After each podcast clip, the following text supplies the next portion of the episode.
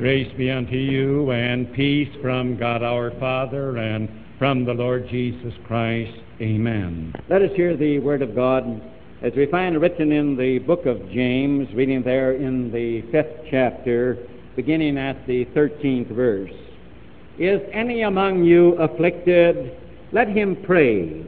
Is any merry? Let him sing psalms. Is any sick among you? Let him call for the elders of the church and let them pray over him, anointing him with oil in the name of the Lord. And the prayer of faith shall save the sick, and the Lord shall raise him up. And if he have committed sins, they shall be forgiven him. Confess your faults one to another, and pray for one another that ye may be healed. The effectual, fervent prayer of a righteous man availeth much. Elias was a man subject to like passions as we are, and he prayed earnestly that it might not rain. And it rained not on the earth by the space of three years and six months. And he prayed again, and the heaven gave rain, and the earth brought forth her fruit. Brethren, if any one of you do err from the truth, and one convert him, let him know that he which converteth the sinner from the error of his way shall save a soul from death, and shall hide a multitude of sins. And now may the words of my mouth and the meditations of our hearts be acceptable in thy sight, O Lord, our strength and our Redeemer. Amen. Good morning, dear friends in Christ Jesus. I hope that all of us are here in church this morning at the call of our soul that we do want to worship our God. Today, as you know, is the 19th Sunday after Trinity. That means that we are gradually coming to the close of another church year. Now, the Word of God that I just read is taken out of the book of James as it was last Sunday, if you recall. James is writing to the Christians of his day and in the text this morning, he is writing to them about a common problem that affects all of us. It's a naughty one. It's a very disturbing one. It's one that really perplexes us.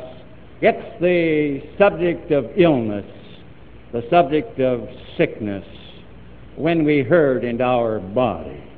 James is writing to the Christians of his day, and he's saying this Is anyone among you afflicted? Is there anyone to whom I'm writing? Are you afflicted? Are you ill? Are you sick? Are you hurting in your body? Are you suffering? James says, let him pray. Let him pray to God for healing. And today, James, as he speaks to you and me from the Word of God, and we who are Christians in the 20th century, speaking to us about this subject of sickness, this subject of illness, when we are hurting in our bodies, he says to you and to me, Are you afflicted? Are you ill? Are you suffering illness? If so, James says, I plead with you, pray. Won't you please pray and ask God for healing? You and I may say this morning, James, how in the world can you ask us when we're ailing and when we're sick to pray for healing? We may say, Oh, I'd like to say that's fine, James. But you may look in your life and I may look in mine. We may say, What good does it do to pray for healing? Some of us may say this morning, I prayed fervently for healing, but I've still got my illness. I've still got that hurt in my body. James, why do you simply tantalize and call upon us that if we're ill, we are to pray for healing when we pray and nothing happens? What do you do? nothing happens. There are no results. And I've still got my pain. I've still got my illness. Oh, don't candleize us, James. But James calls to you and to me this morning as Christians on this thing of being sick. James says, Are you afflicted? Are you hurting in your body?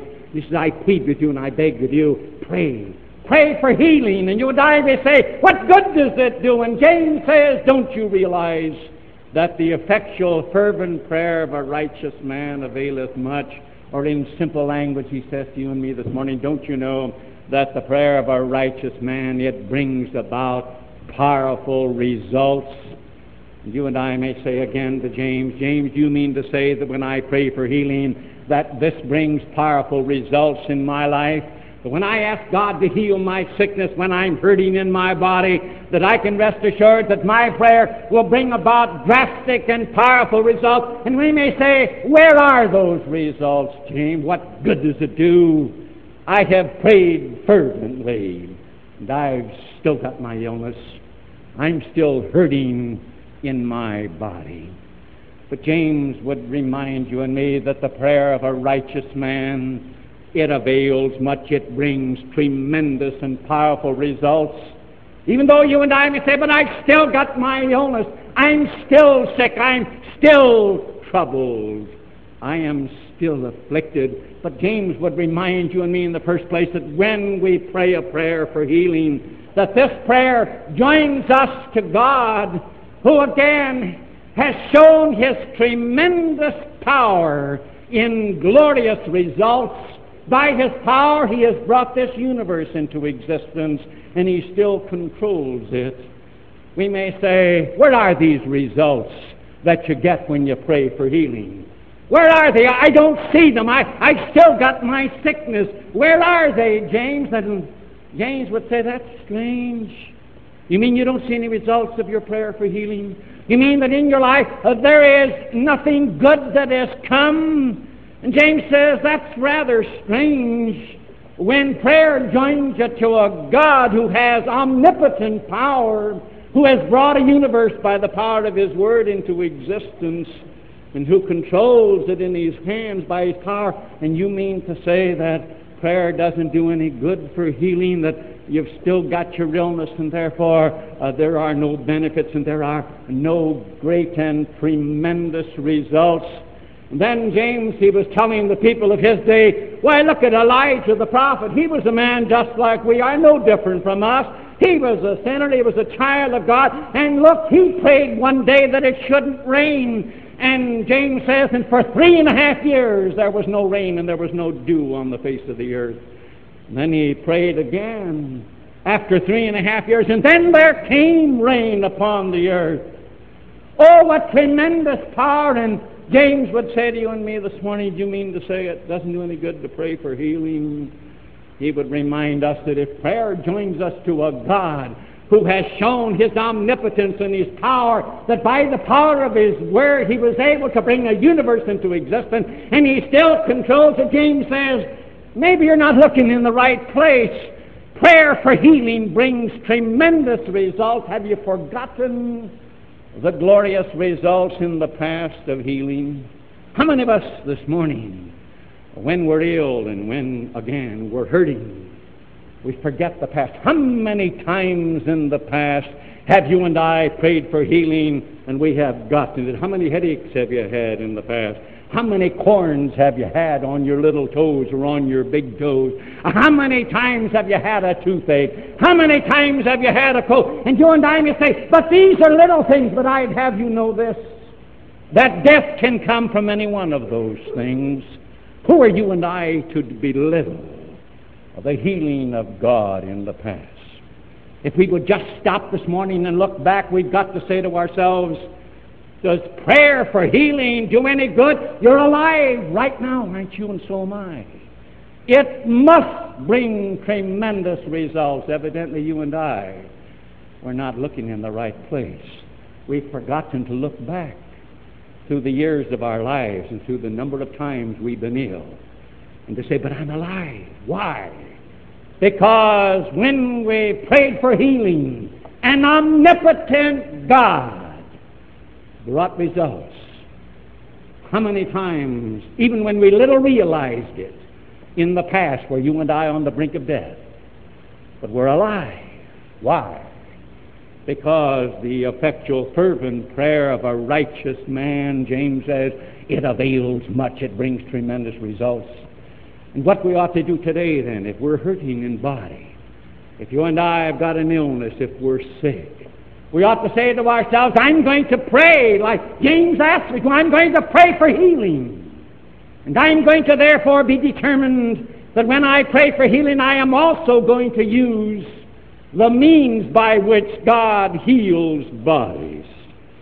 People are very much upset about this one incident that James mentions. He said, if you're sick, call for the elders of the church. Well, now, when Paul and Barnabas went out on their first missionary journey, they established little Christian congregations. They let men in charge. They were lay people. They were elders or presbyters, as they were called. And again, James says, now if you're ill, you call the lay leaders of the church and let them come and pray. And then he says, anointing or rubbing the body with oil in the name of the Lord.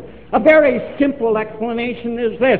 Oil was a therapeutic thing that was used. It was a medicinal thing, as you see in the parable of the Good Samaritan when he poured in oil and wine. In other words, James says, let them come and use what heals. Let them rub the body of the sick person to make him comfortable, that this may be used, and then let them pray. We ought to say to ourselves, and in our praying, we're also going to not forget the various means that God has given in medicine and in surgery. I know that there are some Christians, they're arising in the church, they're saying that I'm going to get healing without using medicine. I'm going to get healing without going into surgery.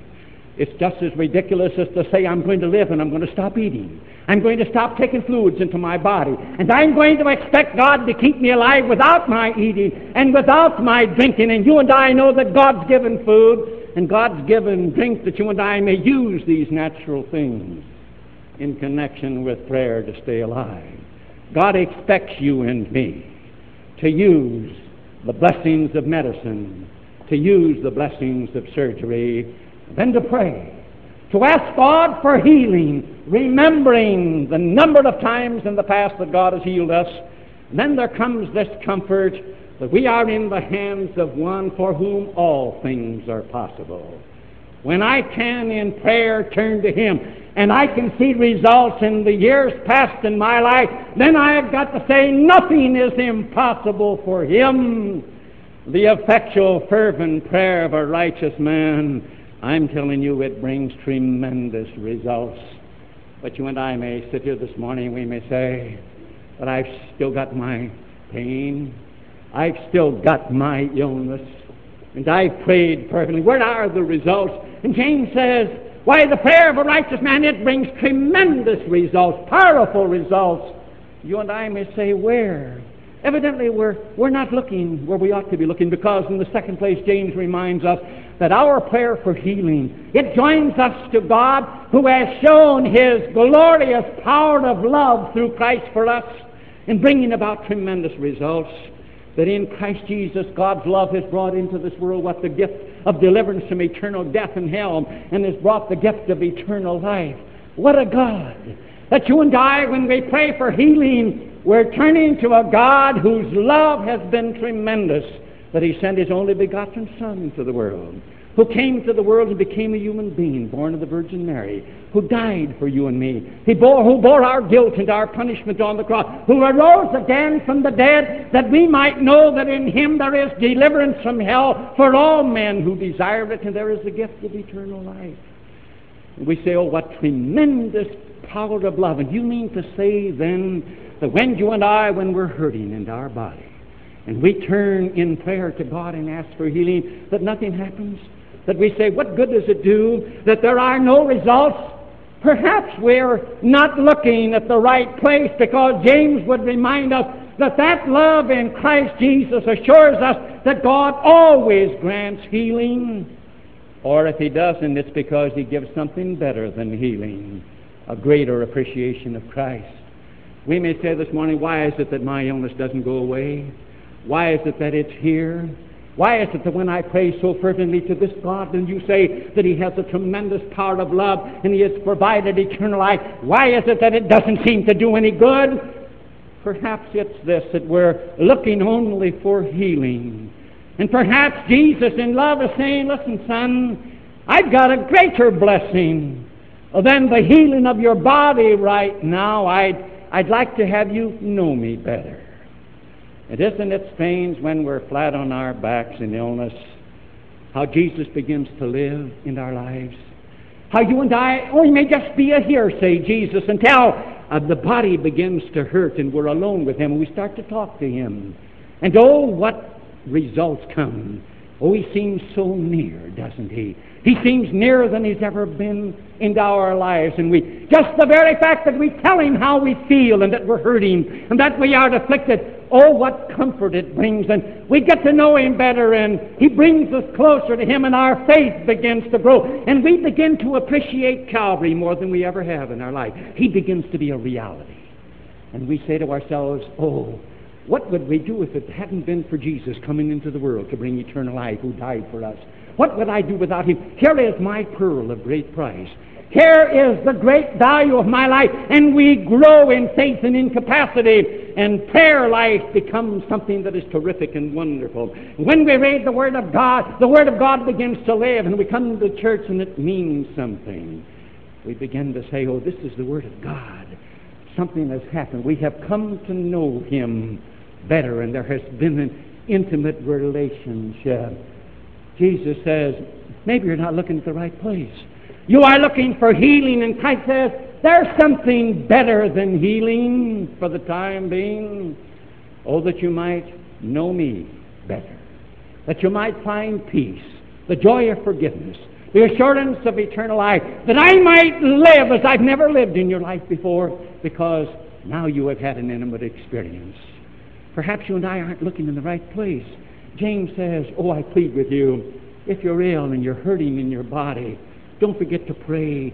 And don't forget to pray for healing because James says, the prayer of a righteous man, it brings tremendous results, and it does. It always brings healing. Or if it doesn't, it brings something better. That Jesus begins to really live. When you and I have experienced that, we're going to say to ourselves, whenever illness comes, I'm going to do as James said. I'm going to call upon God for healing. And I'm going to call upon Him. And I'm going to know this. That I'm going to look for results. And then we're going to be determined that we're going to call upon Him for healing. Even if we're burdened with the idea that this illness that we've got, we brought on ourselves, that we're being punished. This is the thing that pours salt in the wound, isn't it? When we say to ourselves, I'm ill because I brought this on myself. James rather alludes to it too when he talks about the elders praying over the sick person. And he said, And if he has sinned, his sin shall be forgiven him. Confess your faults one to another and pray for one another. Supposing I've got to say to myself, I'm being punished. To be punished by illness means to have a foretaste of hell. You'd be surprised how many have the salt poured in their wounds. You'd be surprised how many say to me, I'm sick today, Pastor. I haven't been in church in 20 years. We, we have walked by that church and Christ has meant nothing. We haven't brought our kids to Sunday school. Our kids don't know what it means to be confirmed. We have walked by and we have slapped him in the face. Now I'm flat on my back, and I've had people say to me, I know I'm being punished, and right you are. Jesus, you think he's going to give you up without a fight? You think that he's going to let you and me go to hell and not do something? He's going to stand, and here comes sickness.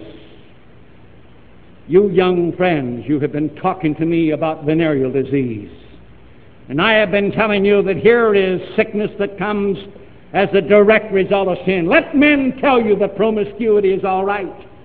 But in promiscuity, there will come two illnesses as sure as you're living gonorrhea or syphilis or both. And some of you young friends have asked me which is the worst. When syphilis comes, that's the worst. It affects the brain, it affects the nervous system. It can be carried on to the next generation. You might bring children into the world who are retarded, who are crippled, who don't even have their minds. This is what can happen. When a man has been promiscuous and he has come up with this disease, he can say to me, This is punishment. God's given me a foretaste of hell. But we may say, What do you do then? What do you do then? We still turn to Jesus Christ. Remember the story of the gospel lesson today when they brought the man who was on the stretcher, and Jesus looked at him. Here was a paralytic, and the first thing Jesus said, Son, be of good cheer. Thy sins be forgiven thee. He looked in that man's soul. And that man had greater need than to have his body healed. That man was miserable down in here. Whatever it was, it was bothering him. Jesus forgave him his sins. And if this is the conviction in your life and mine, That whatever our illness, we brought it on ourselves and we are being punished because we turned our back on Jesus Christ. Remember, friend, we can always turn around and ask Him for forgiveness. We have Holy Communion today. Some may say, well, if my illness has been self caused and this is the way I feel, I've turned my back on Him and I have walked out on Him, can I come to Holy Communion? You may say, Jesus may snub me he may give me his cold shoulder, but may I remind you that in the Lord's Supper, when he says, Here is my body and my blood for every sinner that one said, he doesn't have a cold shoulder. This is his love and his mercy. There is no reluctance. He says, Oh, fine, I'll forgive you. Son, be of good cheer. Thy sins be forgiven thee. And then he said, Take up your bed and go home. That we may have the comfort that when we turn in repentance, even though we have that horrible conviction that our illness has been self caused, to be able to say, I'm forgiven now, it's no longer punishment. Perhaps now it's only going to be temporary. Perhaps it has accomplished its purpose, and now it is not going to remain. Now the comfort that it may be temporary, regardless of its nature, when we have come back to a living faith, have the joy of the forgiveness of sins. James was talking about uh, something that plagues you and me, this thing of illness. It's always different, you know, when it hits you and me. And James says, I ask you to pray. You and I may say, James, I'd like to pray, and I'd like to pray for healing, but after all, what good does it do? I, I still got my illness, I'm still hurting. But James says, don't forget, the effectual fervent prayer of a righteous man, it avails much. It brings tremendous result because James assures us that when you and I pray to God for healing, that this prayer joins us to our God who has shown his mighty mercy in the Holy Spirit in bringing you and me to faith in Jesus Christ. Wouldn't it be strange if when we called upon God, whose mercy is immense and whose mercy has no beginning and no ending, it is so tremendous, that if in the Holy Spirit God has called you and me to faith, that when we see such tremendous results that we wouldn't when we ask Him for healing, how many people do you and I know? Isn't this the most disgusting thing and you can't understand? How many people do we know that we deal with every day who have nothing but scorn for the Word of God and for Christ? When you talk about them, they, they wouldn't be caught dead in church. And they're nice people. And you talk about the deity of Christ and they laugh at you. And you talk about the inspiration of Scripture and they think you're crazy. And you talk about Christ raised from the dead and they think that something's wrong. You're an idiot. And they have everything that you advance. Why don't you accept Christ? No, no, no, no, no, I don't want him. You and I say, what in the world's wrong? Yet they might carry a rabbit's foot in their pocket but all that horrible, intensive resistance against anything of God. And you and I would say, well, you might as well accept it even if it's wrong. It's better than to reject it. And yet the Holy Spirit has brought you and me and has overcome that willful resistance in us. He has overcome it and brought you and me to faith in Christ. That we have accepted Jesus as the Savior. That we believe that He died and rose again. What a tremendous result of the mercy of God. We didn't deserve it.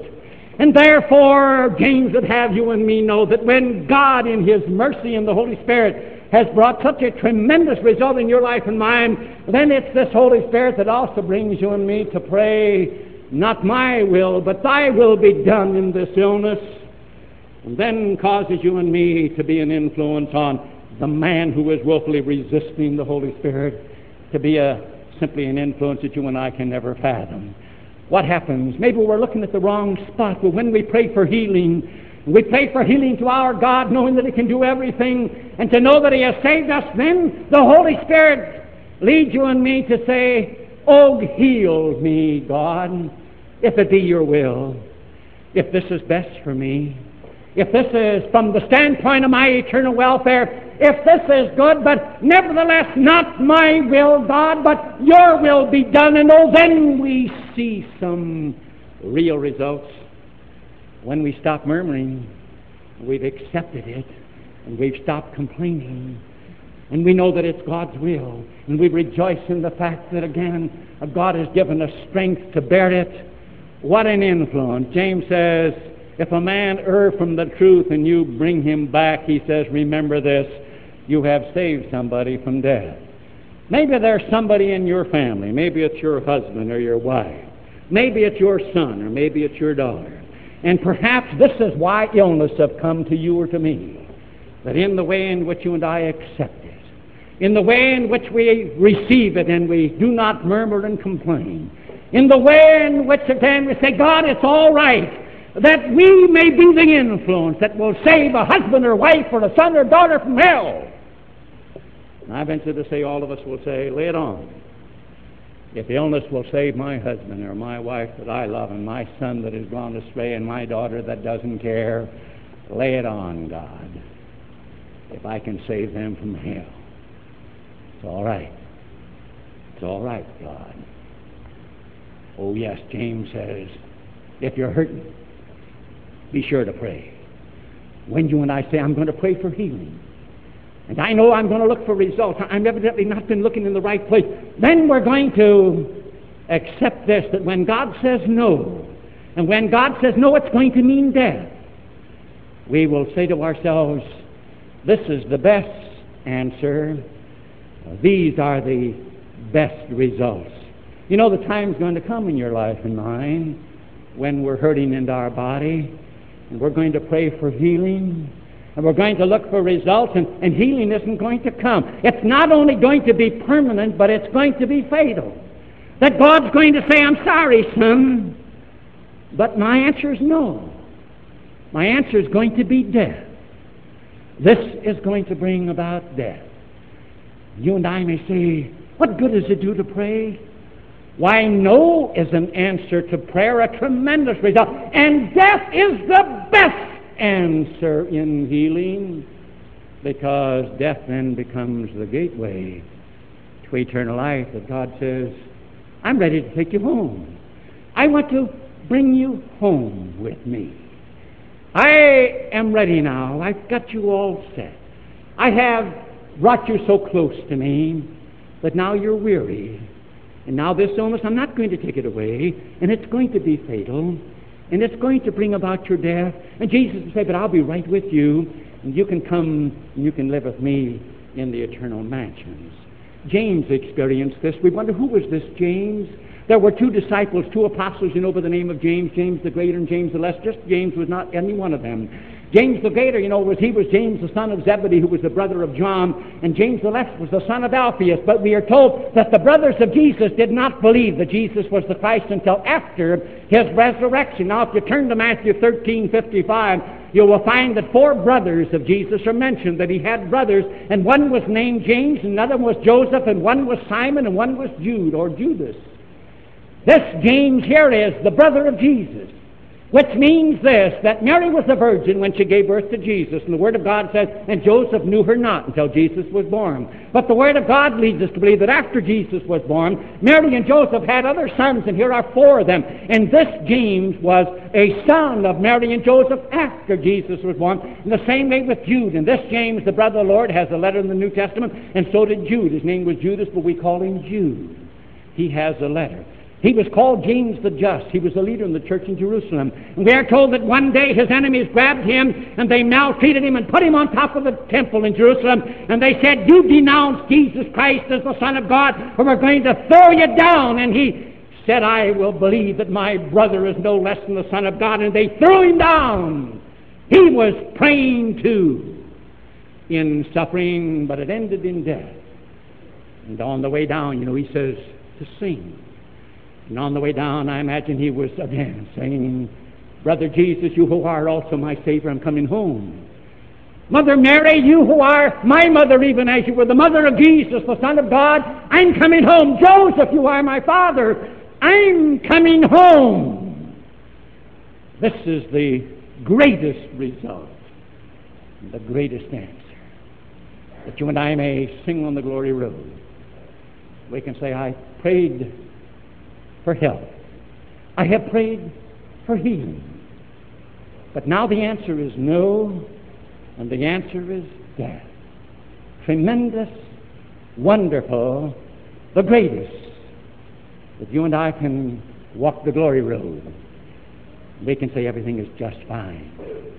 To go to heaven in the eternal mansions, My God and I, we again. My God and I, we walk into the field together. We walk and talk as good friends should and do. We clasp our hands, our voices ring with laughter. My God and I walk through the meadows, you. We can walk it with my God and I as we go in the field with Him. We can say, This earth will pass. And with it common trifle such as sickness and hurting in my body. But God and I will go unendingly. This is the great result. This is the great answer. God and I, when there will be no healing, when the answer is no, when the answer is death, we will say, All right, God, my God and I, we go unendingly. That's the best. Amen. The peace of God, which passeth all human understanding, keep and unite your hearts and minds in Christ Jesus unto life everlasting.